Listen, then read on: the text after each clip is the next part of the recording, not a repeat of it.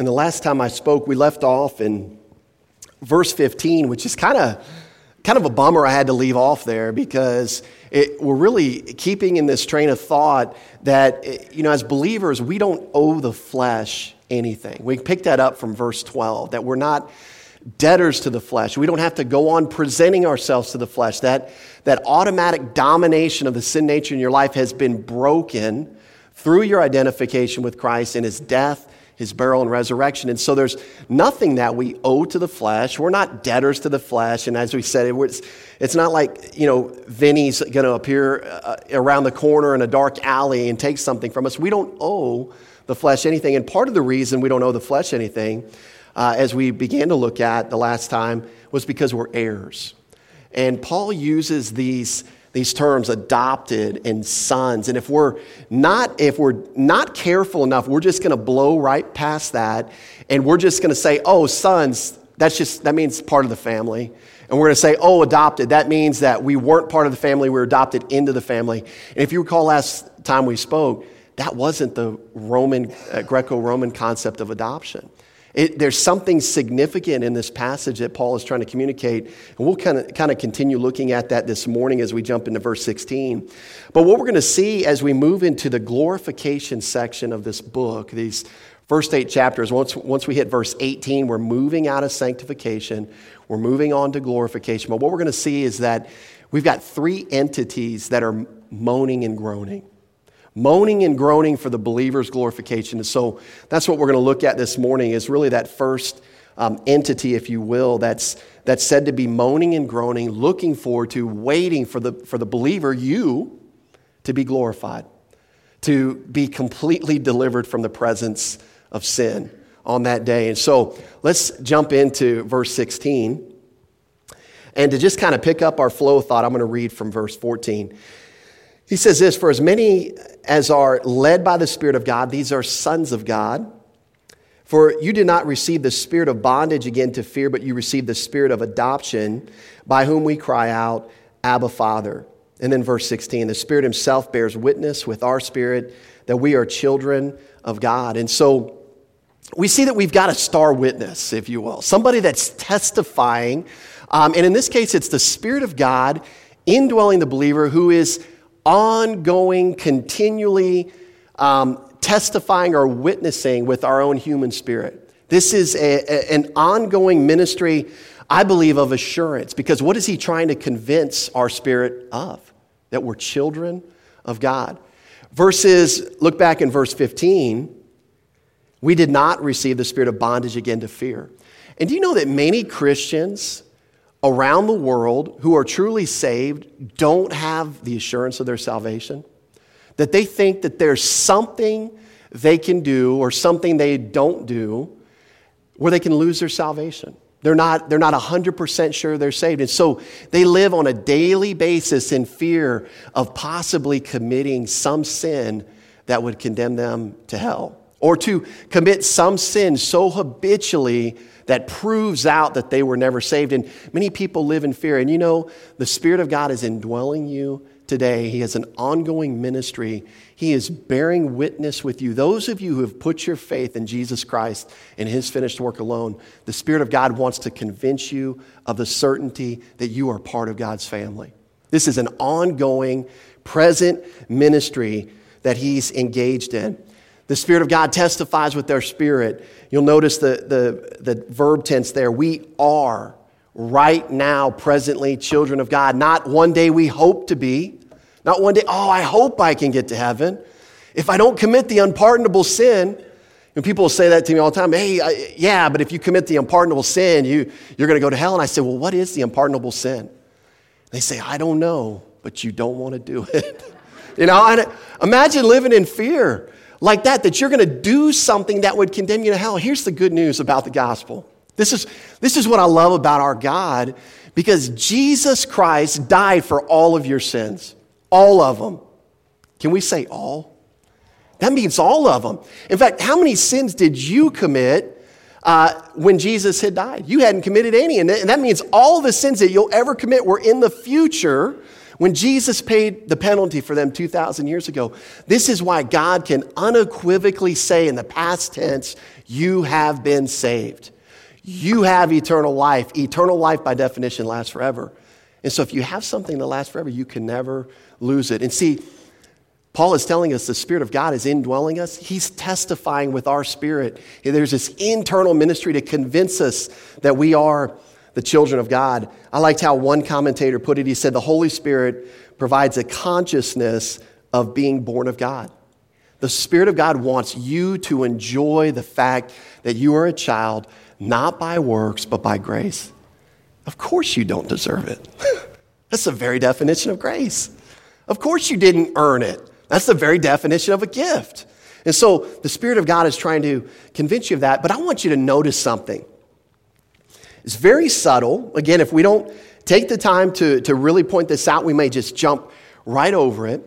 But I want you to notice that Paul switches terminology here. Uh, he was just talking about, in verse 14, being a son of God. It's the Greek word huios. And now in this verse, verse 16, he switches to teknon, children. You notice that, that switch. You can kind of, you can even see it in English. He goes from sons to children.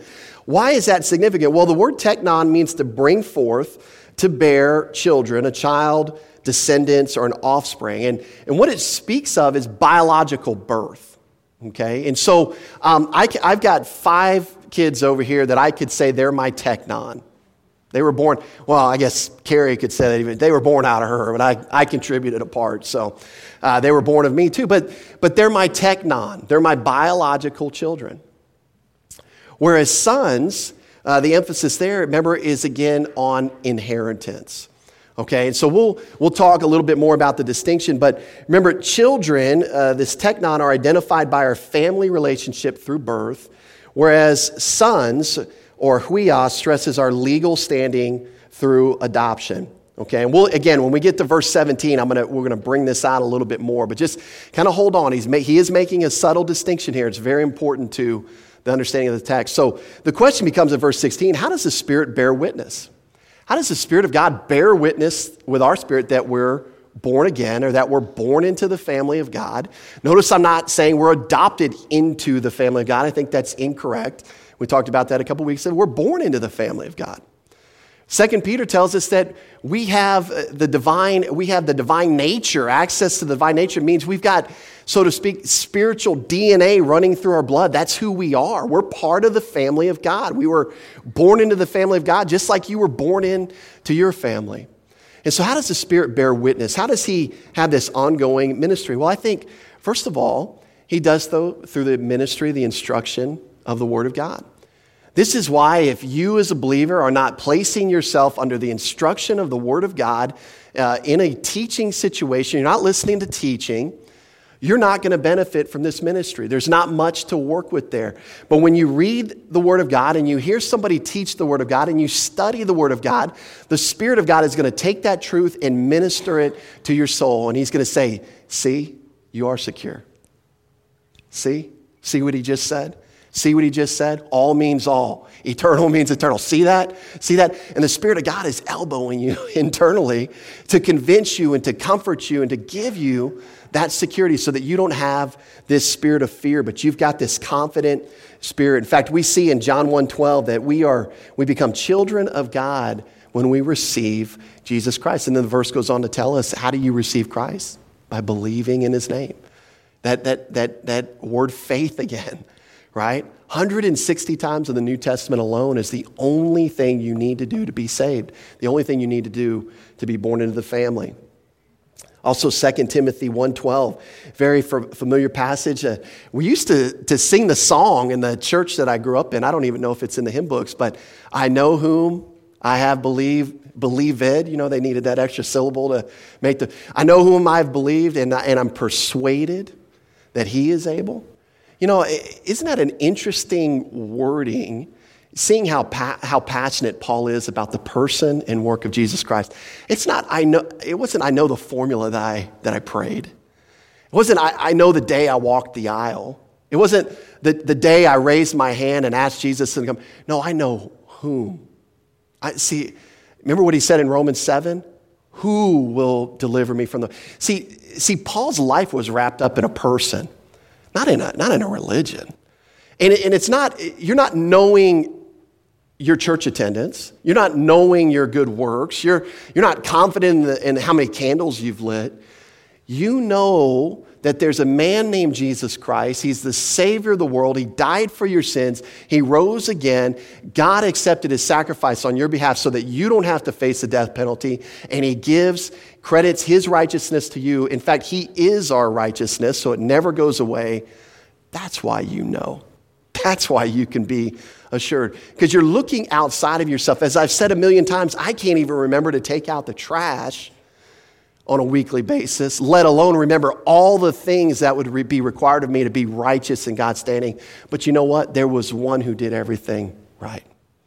There was one who did everything perfect. There was one who sacrificed himself and willingly took my death upon himself, and his name is Jesus Christ. And do you know whom you've trusted in this morning? Do you know the full accomplishment of what he did for you on the cross. See, the Spirit of God is nudging you. You can trust him. You can trust him. You've got security. It's all okay. You, you've been not given the spirit of fear, but the spirit of adoption as sons. How else does the Spirit testify or bear witness with our spirit? Well, I think he, he does so through his indwelling ministry. Again, he's constantly drawing our attention upward. Look back at verse 15. The Spirit of God uh, the spirit of adoption by whom we cry out, Abba, Father. This continual drawing your attention upward. Daddy, intimacy. Not, not this faraway God that doesn't hear you, but this, this ministry of the Spirit that wants to convince you that you have access to the God of the universe. You know, you remember that, uh, some of you remember from the history books, but John F. Kennedy, uh, the president, and does anyone remember the picture of John F. Kennedy? He's sitting at his desk, he's in a meeting with somebody, and there's a picture on the underside of his desk, and, and little John F. Kennedy Jr. sitting down there playing with his toys. And, and they used to tell stories about how uh, JFK would, would lock the door to the Oval Office. He'd have a, he'd have a meeting with somebody, a, a very important dignitary, and yet he was, they were the, the Secret Service men. Uh, I don't think Rob Armstrong was working then, it was much later, but the Secret Service men that were outside of the door were told if, if Junior comes up, let him in. He had access. Why did he have access? Because that's his daddy. And you know, daddy could be sitting across from the head of state and he would reach into his drawer and pull out little Junior's toys and put them right underneath him. Isn't that, a, isn't that a beautiful picture of access? This is what the Spirit of God is continually elbowing you. Look, man, that's your daddy up there. You don't have to run away from him. You don't have to feel like he's distant from you. I mean, have we made mistakes? Do we make mistakes? I'm the only one in the room. I, no, I mean, obviously we do. But you know, the, the confidence that we can have is that Jesus has paid it all. Your access has been paid for. Your standing is secure. And the Spirit of God is convincing you of this on an ongoing, present basis. And so we see that's another way that He testifies with our spirit. And then I think, just as, a, as kind of an observation, I think the, the fact that there's a battle within you uh, between the sin nature and the Holy Spirit is a witness that you are one of his children. Otherwise, there wouldn't be much of a battle. Uh, but there's a battle going on, raging inside of you, and you can relate to the comments that Paul makes in Romans chapter 7 the things that I want to do, I can't do, and the things I can't do, those are the, the things I don't want to do, those are the very things I do. And you, you sense and can feel that battle. Now, Paul Paul concludes this kind of section here. Really interesting. We've got to go slow because in verse 17 he says, if children, and, and if children, then heirs. Now, let me just stop there. That phrase is loaded with meaning. We, we cannot jump by this phrase and say, oh, yeah, well, children, heirs, sure, that, that, all goes together. Um, no, it doesn't. This, this was an astounding comment in Paul's day. This was not ho hum, yeah, I already know this. This was an astounding comment. We'll talk about that in a second. Not only heirs, but heirs of God and joint heirs with Christ, if indeed we suffer with him, that we may also be glorified together. Um, So, according to Paul, the only qualification needed to be an heir with Christ is to be one of God's children. Did you pick that up? That's, that's subtle, but that, that means this the moment you put your faith in Christ, you're an heir.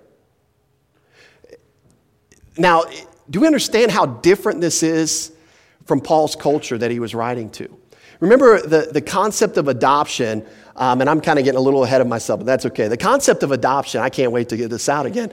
The concept of adoption was you didn't adopt somebody else's child, biological child, into your family. Roman Greco or Greco Roman adoption was you adopted a biological child in your family.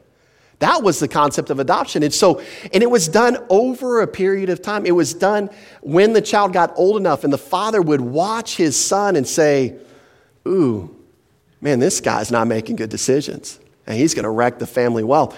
But this son over here, wow, he's impressive. He's mature. He's taking this serious. And then at a point in time, he would determine I'm going to go through the adoption ceremony with this son, and I'm going to confer upon him the, the full inheritance. He's going to become my heir. Galatians 4 tells us that before that happened, he's just like a slave in the house. He's got, in fact, not only that, he's got a slave over him, taking, running him to school and, and ordering his affairs of the day. And in a moment in time, immediately after the adoption ceremony, he's the boss. This son is now the heir. But it, see, it was, it was almost like a probation period. The dad's like watching his kids. You know, he's got eight kids, and he's like, uh, I'm going to pick that one right there. That's going to be the one I adopt and make an heir. And see, here's the beautiful thing about this God doesn't have you on a probation period. God has not said, well, let me watch how you live the Christian life for the first 20 years, and then I'll make you an heir. He's saying the moment you put your faith in Jesus Christ, you are an heir. The moment you become a born child of God, you are an heir. This is why in Ephesians, when we look at Ephesians 1 5, and I'll just read it because I'm flipping right back there, he says, having predestined us to adoption as sons, there's our Greek word huios, by Jesus Christ himself. See, this is why God has predetermined not to justify you. That's not a justification passage at all. That's a glorification passage. He's determined that anyone who puts their faith in Christ will be adopted, will be an heir. And this is what Paul is trying to convince us of here. In fact, if you're born into the family of God via faith in Jesus Christ, you are a joint heir with the Son of God's love, period. Period. That's true of you, whether you realize it or not. You are a joint heir. And this is one of the things the Spirit of God is wanting to convince you of wanting to bear witness with your spirit about. Remember, an heir is just a person who benefits from an inheritance. And one of the things that you realize about an inheritance is that it's, it's an unmerited distribution of wealth or possessions. Now, those of you who have inherited anything know exactly what I'm talking about. Maybe, maybe you, you lost a parent, maybe you lost a, we're all looking for that rich uncle, right? That rich uncle that leaves us millions of dollars. But the point is, is you, you did nothing to earn that inheritance. You know, one of, the, one of these days, both my mother and father are going to pass away, and um, I'm looking forward to that, that wealth pot that they're going to leave me. Um, no, just kidding. I say that as a joke because my dad's here. But um, no, but, but you know, the, the, the only thing I contributed to that wealth pot growing up was making it smaller. Because I ate them out of house and home. I needed shoes. I needed clothes. I, I needed lots of thingies, you know, as you need when you're growing up. You need lots of thingies. Uh, I didn't take the best care of the cars that they got me, you know. I mean, I, I, I drained that little wealth pot. I didn't contribute to it. So if there is anything left for me, guaranteed it's unmerited. I didn't, I didn't deserve it. He did all the work, he earned it. It's his money. And so when we see this idea of inheritance, this is something that's unmerited. This is, of course, you don't deserve it. That's the, by definition, that's the word. You don't deserve it as an heir. Uh, and typically, an inheritance is something that an heir receives or has distributed to them when the successor dies. Again, in Roman culture, naturally birth sons, teknon, were not always heirs. Sometimes they were if they were officially adopted as sons. And so you see what Paul's doing. He's, he's subtly saying, guys, You don't have to present yourself to the flesh. You don't owe the flesh anything because you're an heir. You, you got it all. You're, you're not on probation. You're in such a, uh, an incredible position. You couldn't be in a better position even if God wanted to put you in a better, He's already put you in the top spot. This is what He's trying to convince us and His readers of. Again, this is not the case in God's family. We, we see because of Christ's performance, we don't have to perform to inherit. We, we get the inheritance because we're joint heirs with Christ. And then we, we come to this next phrase. Is it a little confusing depending on how you read it um, in verse 17? Because he says this and if children, then heirs, heirs of God, joint heirs with Christ. I think throws in this if word, if indeed we suffer with him, that we may also be glorified uh, together. Now, one of the things that we have to understand, any, anytime you, you look at the Bible and you see the word if, understand, you may not know what they are, but understand that the Greek has four conditional clauses, and it's all borne out right there in the language. It's really easy to see and to show. Um, but the first class condition, which is used a lot, especially in this chapter, I think I feel like I've mentioned this uh, a ton here in chapter 8.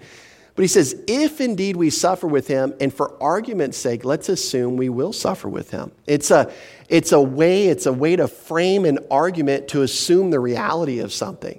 Um, by the way, have you ever suffered as a believer? Okay.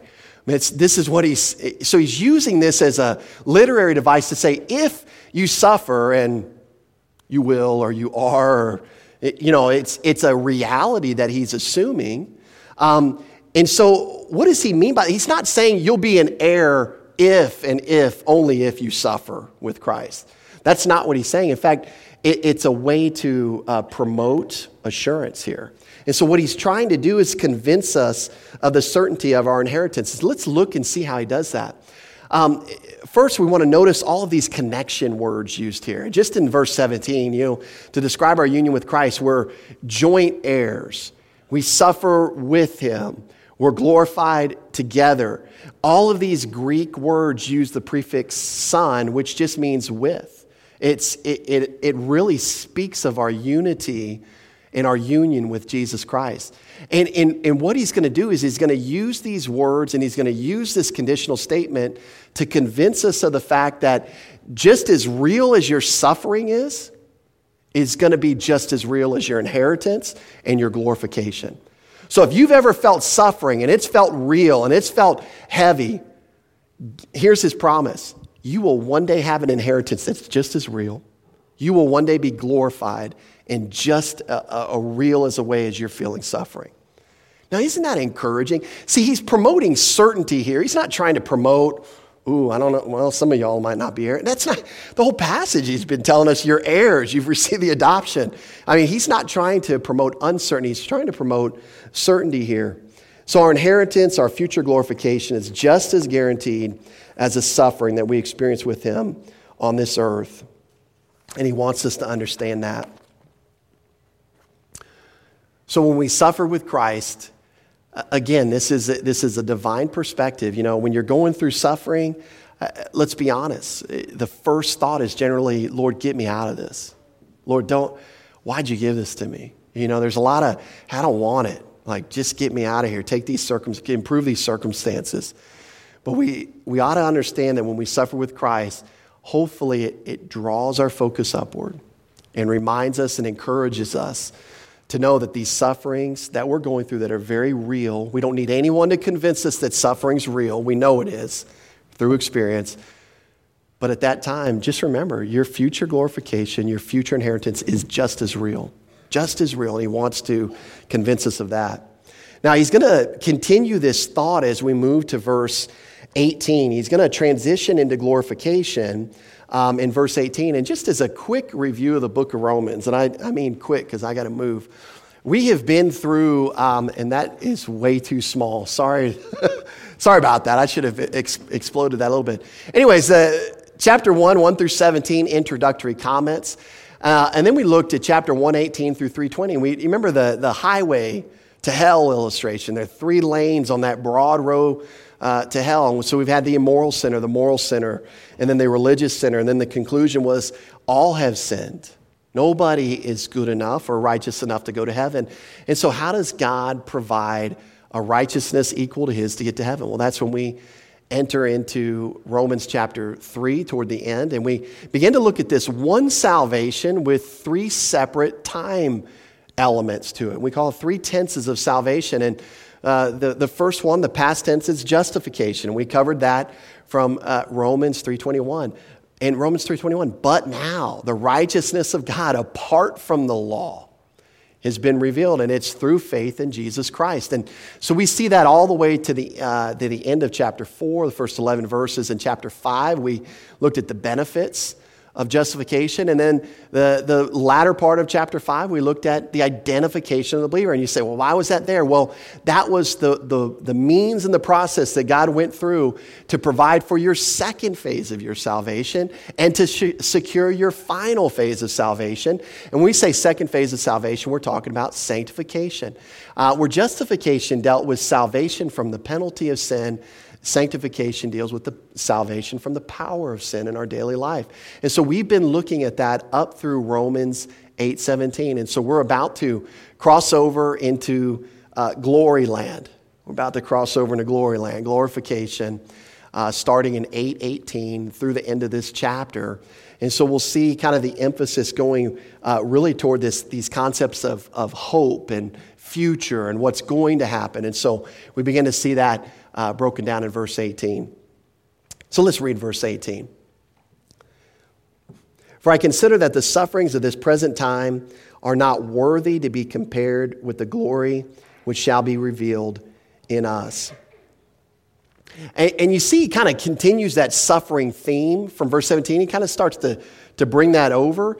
And, and he wants you to know that he's considered something. This is that accounting term that we see a lot in Romans, logizomai.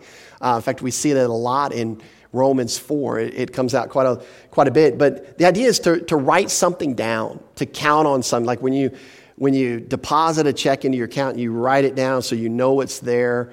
You're trusting in it, you're counting on something. And so Paul is considering something. And what is he considering? Well, when he compares our present sufferings to our future glory, he says they're not comparable. They're, and that is, I mean, this is, this is a truth for the eye of faith. Because many of us say, oh, that's a bunch of garbage. I, suffering stinks. Suffering hurts. You, some are saying, John, you don't know how difficult it is some days just to get out of bed, just to, to go to sleep because I'm so anxious. And all I can tell you is that the Word of God's got great hope for you. It, it doesn't compare. The, the greatness of our glorification far outweighs any suffering that we're going through. And I know that is a hard word, especially for those of us going through suffering right now. But be encouraged. The Word of God says there's something much weightier waiting for you. Worthy, this word worthy means weigh, uh, estimate, value. It was re- used to refer to a set of scales where the weights are completely equal uh, on each side. And so, in essence, our future glorification outweighs, is going to outweigh our future, our present suffering. And so, you'll notice that in this section, a lot of times, uh, Paul's going to, going to fast forward us to the future with truth that's going to happen in hopes that it'll impact the way that we presently live. And, and you know, if you and I can get to a point where we begin to focus and understand that our present sufferings are not worthy, don't, are not weighted the same as our future glory, do you think we could, we could have a, a more divine perspective on life, trials, and suffering? I mean, it would naturally follow. Um, in fact, not only that, it, it would detach us in, many ways from this life and make us anxious to get there a little bit quicker right?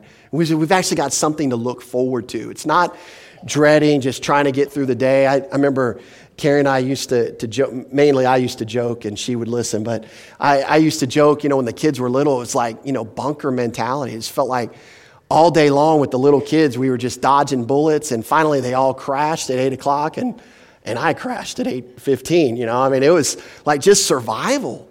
And you know, sometimes life feels that way, doesn't it? I mean, just bullets flying around your, your head, ducking like you're in a, a, foxhole sometimes. And so um, understand that the Word of God says there's something much weightier waiting for you out there in the future. Take heart, be encouraged. That's going to be true of you, believer. And then he, he says this it's an interesting statement. Um, we'll kind of unpackage this a little bit more in the next couple of verses. But notice in verse 18, he says the glory is about to be revealed in us. You know, you see that? In us. That's something to just kind of mark in your thinking there because we're going to kind of see what that means. But, but understand that, that this is talking about our glorified bodies. And please understand this that you as a believer, you are, present tense, in Christ. And then you say, yeah, what's so deep about that? I already know that. You are right now a child of God. You are right now righteous before the God of the universe. And you know, one day when, when this body is shed, it's, that's going to be revealed. We're going to see you for who you are. Not because you merited it, not because you earned it, not because you fasted 18 times a month, not, not because of who Jesus Christ is and the position that he put you in. And one day, we're going to see it. And I'm going to be blown away. I'm going to look in a mirror and say, that can't be me. I, you know, I'm a scumbag. I'm a, I'm a sinner. I know what goes on in my, my thinking. How in the world is that me? But you know what? That's who you are as a believer. You're righteous.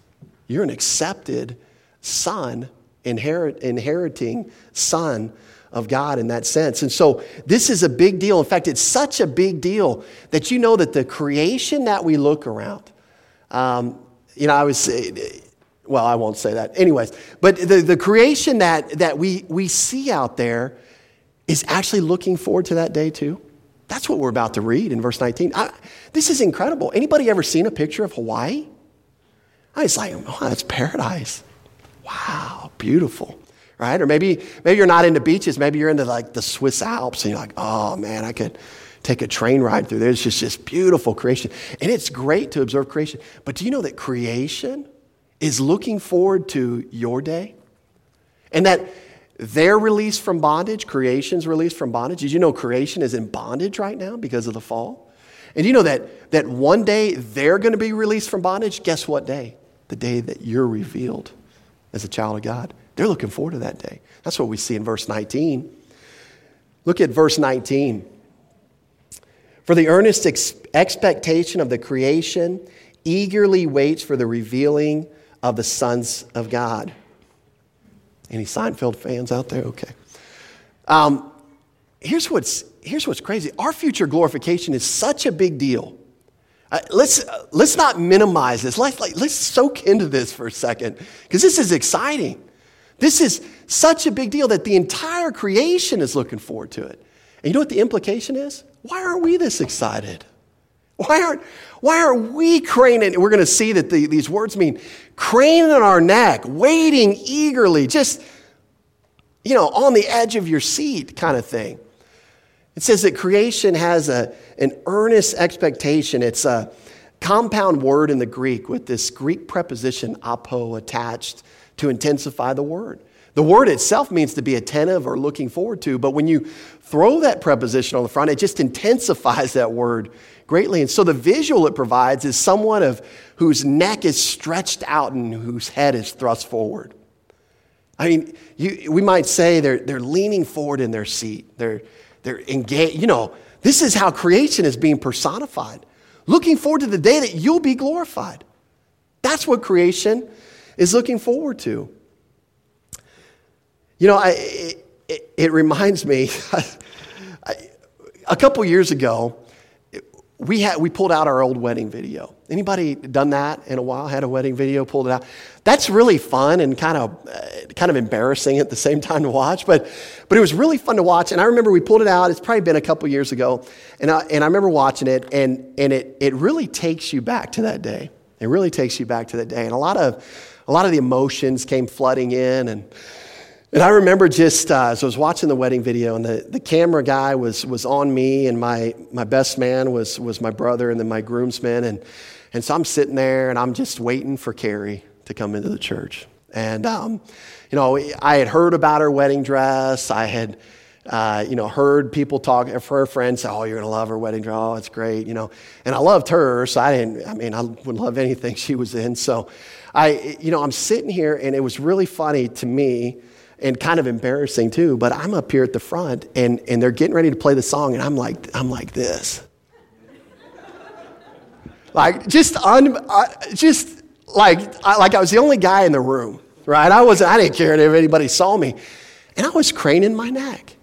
And what was I craning my neck for? Well, the big reveal, my beautiful bride in her beautiful wedding dress.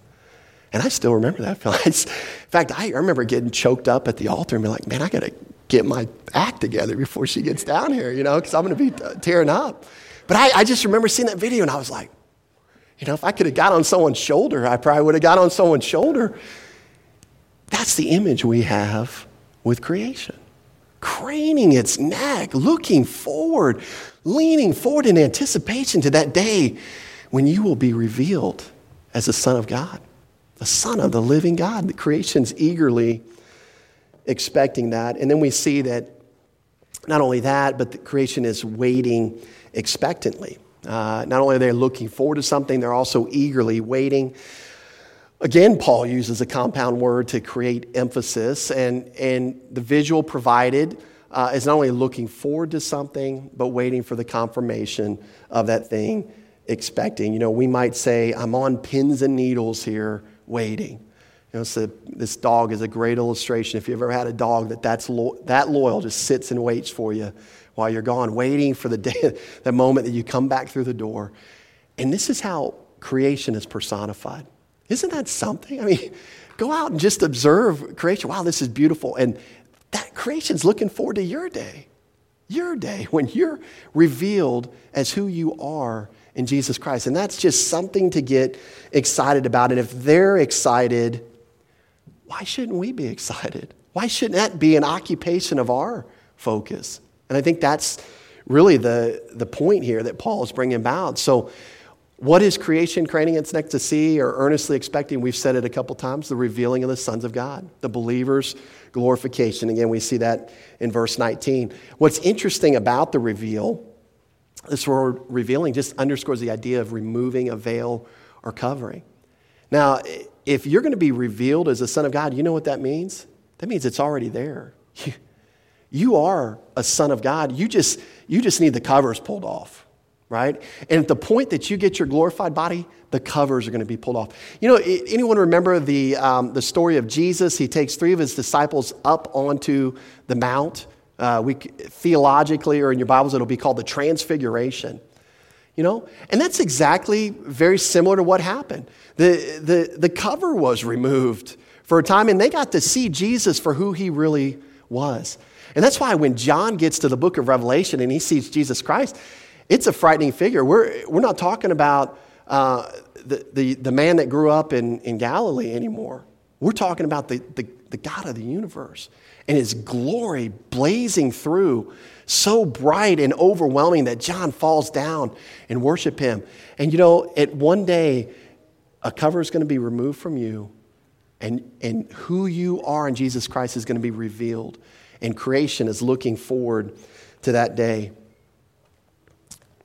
It's going to be a blessed time because we will have our glorified bodies and it will finally match our inner man the desires that you have to do right, this distraction to do wrong, the sin nature will be completely removed on that day. That's that final stage of our one salvation. It reminds me uh, this last trip to San Antonio, uh, Cody and I braved out in the sub. Course, the story gets better after I. It was sub-zero temperatures, had to be. I mean, it was freezing cold. It might have been in the 20s actually for a southern guy. But it was cold, and we braved out on New Year's Eve, and, and, and my father in law bought some fireworks, and we went out and lit those fireworks. And, and I remember there was one firework, and uh, we weren't going to buy it because it didn't have the shiny wrapper uh, around it. It just had this brown paper wrapping on it, maybe a little bit of the shiny wrapper. And I thought, yeah, it'll, it'll still work. And so we throw that we throw that thing in the little tube, and it goes up. And sure enough, when it gets into the air, I mean, it exploded. Had beautiful colors. But you should have seen the wrapping on that thing. It's like brown paper bag. Like it looked awful, you know? And yet when it got up into the air, you saw this, this thing of beauty. And you know, this is going to be similar when we get our glorified bodies. When, when this brown paper bag of a body that we're wearing that creaks and aches and gets sick and all this, it, eh, there's something inside of you, right? What does he say? What does Paul say in Corinthians? We have this treasure in earthen vessels. You've got, you've got something inside of you that's going to be revealed at your glorification. And you know what? Creation is looking forward to that day, the revealing of the sons of God. And in terms of time frame, we don't have time to look at all these passages. Um, in fact, I'll probably just fly through this real quick. But the believer is going to receive their glorified body at the rapture. We see that in 1 Thessalonians 4. Uh, I believe their revealing will be at the second coming uh, of Christ to establish his millennial kingdom. We see that in Revelation 19. Um, this is when creation will be delivered partly from its bondage because we see there's still going to be death in the millennial kingdom. Um, and then finally delivered fully uh, when the new heaven and new earth are brought in, Revelation 21 and 22. And so that just kind of provides a time frame. Now, we've said creation is looking forward to this. We've said creation is craning its neck. We say that, that creation wants to, to see the revealing of the sons of God. Um, but why? Why? There's a very practical reason. And verse 20 kind of begins to give us that reason. For the creation was subjected to futility, not willingly, but because of him who subjected it in hope. Now, it says that creation was subjected to futility. When did this happen? Well, as we trace our Bible history, it, it happened at the fall uh, in Genesis chapter 3. The word subjected is, is our Greek word, hupotasso. And those of you that are familiar with that word knows that that's the same word used uh, of wives submitting to their husbands, or, or even Christ submitting himself to the Father. The, the same word is used. It simply means to place under in an orderly fashion. And so when we go back to the verse, we see that the creation was placed under futility, placed, placed uh, under, um, uh, we'll just define it here vanity, worthlessness, or emptiness. This is why I cannot get a flower to grow or stay alive in my house. I am just not gifted that way. I need to hire Ken Nowling full time to do those kind of things for me if I ever want to do that. But this is why it doesn't just happen naturally, right? These are why these things don't just happen naturally. Death, uh, decay, uh, breaking down. This is why you don't, uh, you, you, know, you don't take a bunch of. I, I, wish I could fix my car this way. My, my car breaks. I just take it in the driveway. I just go buy a bunch of metal and gears and just throw it on the ground next to it, and then come back the next day and it's fixed. Right? It doesn't. It doesn't work that way. In fact, if I leave it there too long, it's going to rust, it's going to decay, it's not going to be drivable at some point. It doesn't get better, it gets worse, right? And that's, we know that. We know that to be true. And so, contrary to what many world religions teach and many false religions teach, there's nothing to worship in this creation. The sun, the moon, the stars, uh, you know, hear people say Mother Earth. Oh, Mother Earth. And this, we're not worshiping the creation. We're worshiping the Creator. And in fact, if we want to get really technical, the creation is dependent to be released from its futility when we're revealed as the sons of God. So creation's looking forward to our day. We're not worshiping it and its glory. Now, we can appreciate creation because God created it and made it. And, and, I would encourage you to, to do that. But in terms of this, this idea of worship of the stars, of the moon, it's just so uh, been, it's been so twisted in that sense. Now, we know from Genesis that creation was originally placed under mankind, but at the fall, sin brought death into the world and then corrupted God's original and perfect creation. Again, this was not something that creation chose for itself, it was thrust upon it um, unwillingly. And we see that through the phrases used not willingly and also was subjected. And how was it subjected? man's choice. Man's choice to rebel against God, man's choice to sin subjected uh, creation. But here's the thing there, there was also an actor in placing creation under futility. And the verse tells us who it is.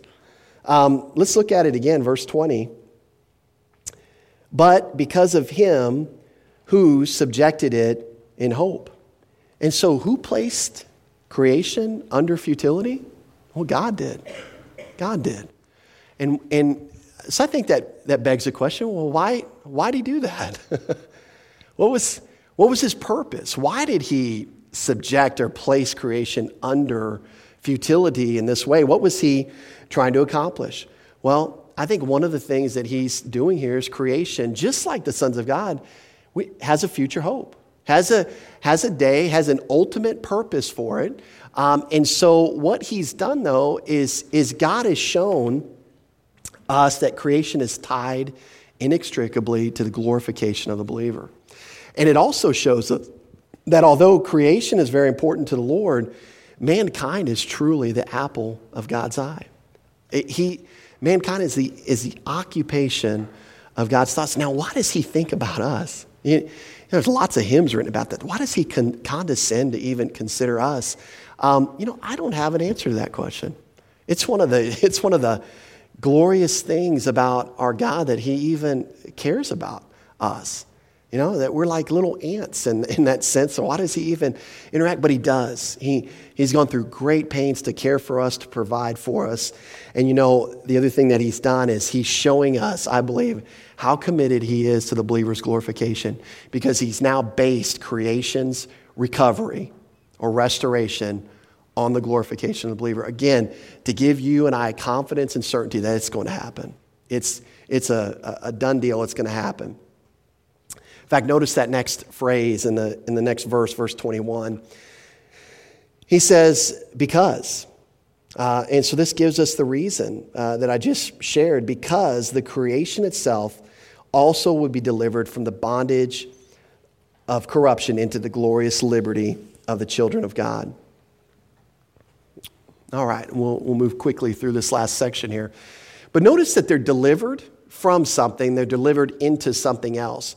Um, this word will be delivered uh, is, means to make free, to, to liberate from a certain power. It's, uh, it's in the indicative mood, so it gives a, a future guarantee or a promise. In other words, creation will be delivered. It, it's going to happen. There's going to be a day where creation is delivered from the bondage of corruption that it's in.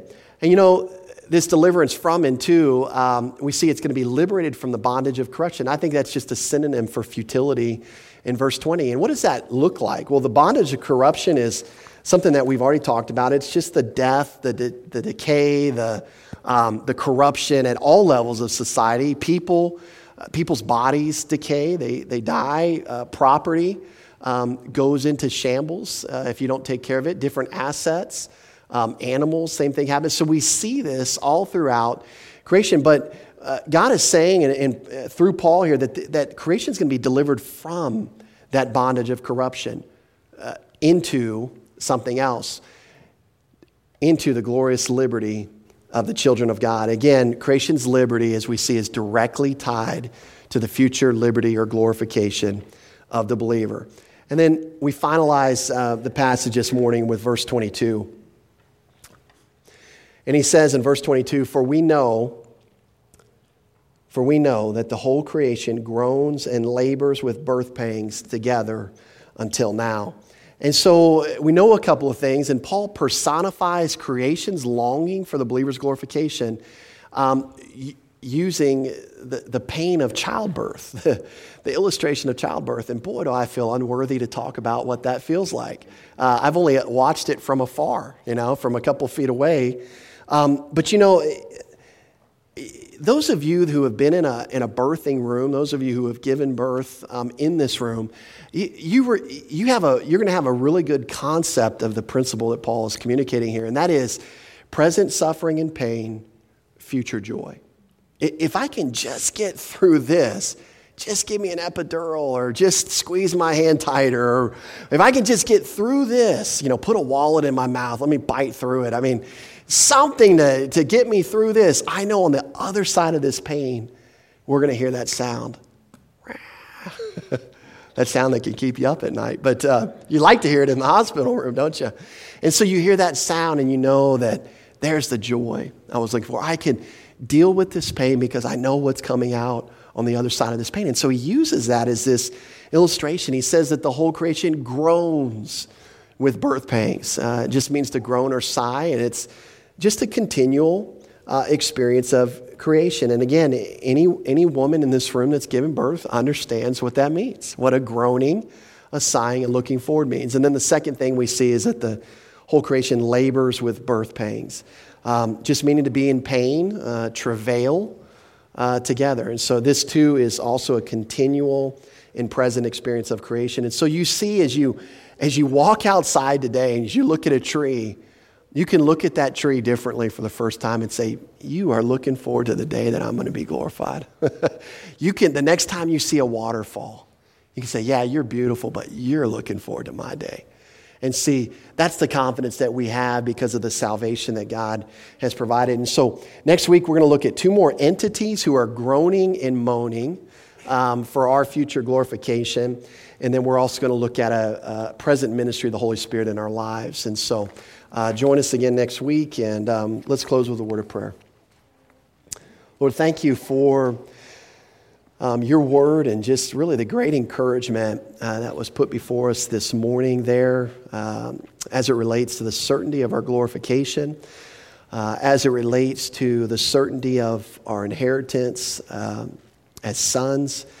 Uh, Lord, we just uh, we cannot fathom the depths of your love. We cannot fathom the, the, uh, the depths of your grace. We, we really, Lord, we only get, it seems, glimpses of that from time to time. But Lord, it's our heart's desire to be, to be mentally challenged this week, uh, to view uh, our present sufferings in light of our future glorification.